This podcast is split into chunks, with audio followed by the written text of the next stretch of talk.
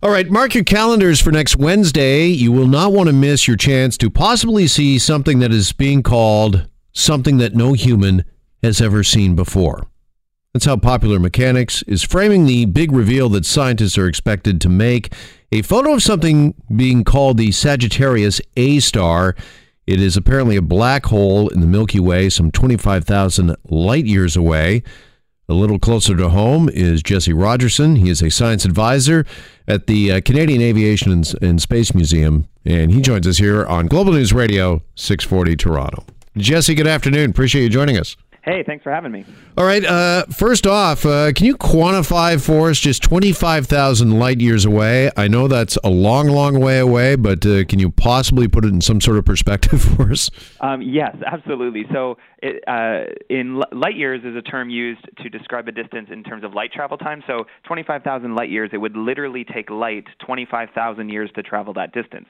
Now, in, for for like you and me, um, something that's sort of much closer to home is the moon, and light travel time from here to the moon is about 1.3 seconds. So it's something that's like from 1.3 seconds to the moon to 25,000 years to Sagittarius A star. So that's how, in terms of light travel time, how long it takes to get to those places. Okay, so is that one of the reasons why this is something that no human has ever seen, just because of that vast distance? Absolutely. Like you know, we all know that um, you take something, and you put it really far away. The farther away it gets, the smaller it gets on our sky, or or the smaller it apparent its apparent size gets. So, um, in order to resolve something that's really tiny, you need a larger and larger and larger collecting area. Um, you need a bigger telescope, so to speak, and something that's as as as far away as this as the center of our Milky Way, which is Sagittarius A star. That's where the black hole lives it's that far away, but it's also in in terms of the the size of the galaxy. It's really tiny. I mean, it's bigger than it's much bigger than than Earth, but it's a it's a small thing in compared to the distance uh, away it is. So something that's so far away um, we just have no chance, or at least up until recently, had no chance to resolve something that small. And that's thanks to this uh, Event Horizon Telescope? Yeah, th- which is a, uh, an incredibly useful um, way of doing things. So instead of just making one big telescope, um, at some point you you can you can only make a telescope so big.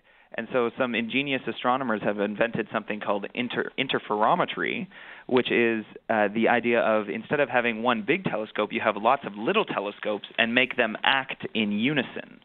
So you across, in fact, they've these the telescopes used for the Event Horizon Telescope that's doing this image um, are spread across the globe. They're all over the the Earth, um, from Hawaii to Spain to the South Pole, and that makes a, a virtual collecting area that's roughly the size of the planet.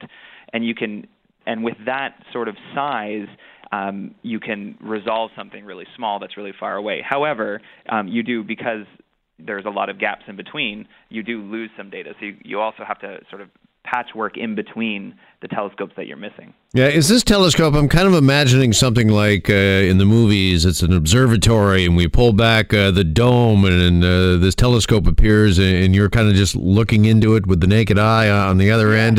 is it that, or is it something a little more sophisticated? Um, it's a little bit more like Contact. Do you remember the movie Contact with um, uh, Jodie Foster and? Right. Yeah. Um, uh, so that that movie had those um, big radio dishes. Um, that uh, she was listening to. Do you remember that? Uh, yeah. That's more what the telescopes are like. They're radio telescopes, so they're looking at radio light. So they're more like the what you would commonly think of as like a satellite dish on like your backyard or on the roof of a building or something like that. They look like that.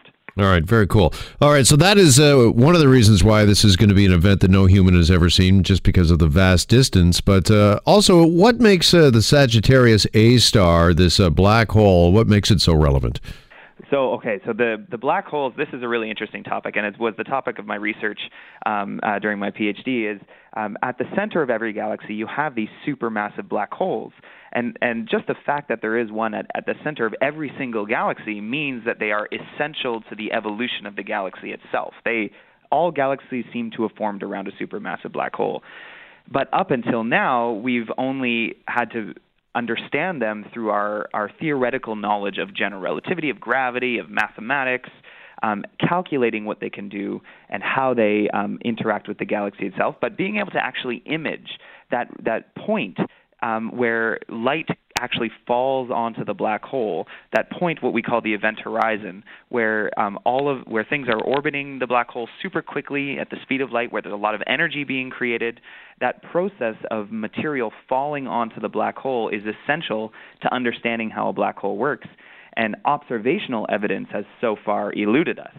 Um, so this that's why this is a, a super important image to be taking um, because it gives us it actually shines light on something that we haven't seen before. Hmm. Or when you talk about observational evidence, uh, what exactly is it that we're all hoping to see for the first time ever? What what is it uh, going to look like, a Sagittarius A star? You know, it's kind of funny. Okay, did you ever see Interstellar? Yeah. uh, do, you remember? Do you remember the the simulate or the the image of Gargantua um, in that with that uh, sort of bright ring around a dark blob, and there was like a bright streak in front of it as well. Um, imagine that, but like the resolution way down, um, like much much worse than that. Um, in, to to astronomers, it's going to be mind blowing. It may uh, to to uh, to someone who doesn't look at that kind of data all the time, it may just seem like a fuzzy ring. Um, but it's important to note that that fuzzy ring of light around a central black blob is something we've never been able to do before. And it's going to tell astronomers a lot about how the black hole is eating. And and that is really really great. So I mean, from when the images come out, they're going to be incredible images, but they also might seem like fuzzy rings of light. All right, Interstellar, Contact, uh, Close Encounters. Are those the only movies you watch, Jesse? Of course. Yeah. we we got to go watch a few Bond films together or something. Yeah, I think sometime. Right. Uh, let me ask you then, uh, why uh, once we see this, uh, why is it important? Why should it be important to humankind?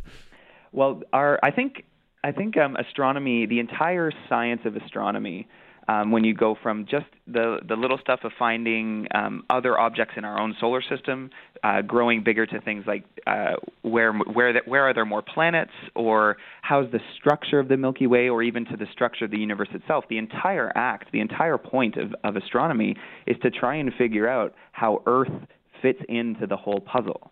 We we don't really um, understand the whole thing. How do how did we get here? Why are we here? Why are we on this planet? And why is this planet important? Um, that's the point of astronomy. Now, any individual question may not seem like it it feeds that greater story, but but something like uh, getting an image of the event horizon of a black hole ultimately is informing us how black holes work, um, informing us how galaxies evolve on on time frames of billions of years, which ultimately informs how Earth fits into a grander scheme of galaxy evolution and planetary formation. In in the long run, the goal is to try and figure out how we fit in, and mm-hmm. this happens to be one of those pieces. So, uh, well, that's uh, exactly what I was going to say. This might not answer the ultimate question, like why are we here? How did we get here? But uh, it's a puzzle piece. Uh, do you think it's going to be an important puzzle piece? Oh yeah, like the um, black the the idea of what a black hole is has been around for a very long time, but we're still trying to figure out exactly how a black hole in a galaxy um, in which they live, because there's always one supermassive black hole per galaxy. Exactly how those two interact with each other is still an ongoing debate, and how one, uh, how does a black hole grow? How does the, how does it affect the galaxy? How does the galaxy affect the black hole? Um, so getting imagine being able to um, put down firm numbers on exactly how our our own black hole is actually evolving currently and how it's eating and how um, it might be able to um, uh, influence the the nearby galaxy around it, the nearby Milky Way around it. Those kinds of questions lead to that that that big open question of how is a galaxy and, and, its black hole evolving together. It's definitely important. It's a it's a huge it's a huge milestone for galactic physics. I guess is the way to say it. well, I was going to ask uh, for people like you: Is this coming Wednesday? Is it got the sort of anticipation and excitement of uh, I don't know, like a Super Bowl? Is it like your Super Bowl Sunday? You know what? I, am actually the next week's going to be great because on Monday is going to be David Saint Jacques is going to be doing a spacewalk, which is right, yeah, Canada, and then we have this Event Horizon um, thing on Wednesday. So yeah, all next week is going to be fanfare. I'm going to be all over Twitter. Okay, well, you better get some rest on the weekend. oh, of course. Yeah. well, as Dr. Spock would famously say, uh, fascinating. And uh, fascinating speaking with you, uh, Jesse. Thank you so much for the time. Really appreciate it. Oh, you're welcome. There goes Jesse Rogerson. He is a science advisor at the Canadian Aviation and Space Museum.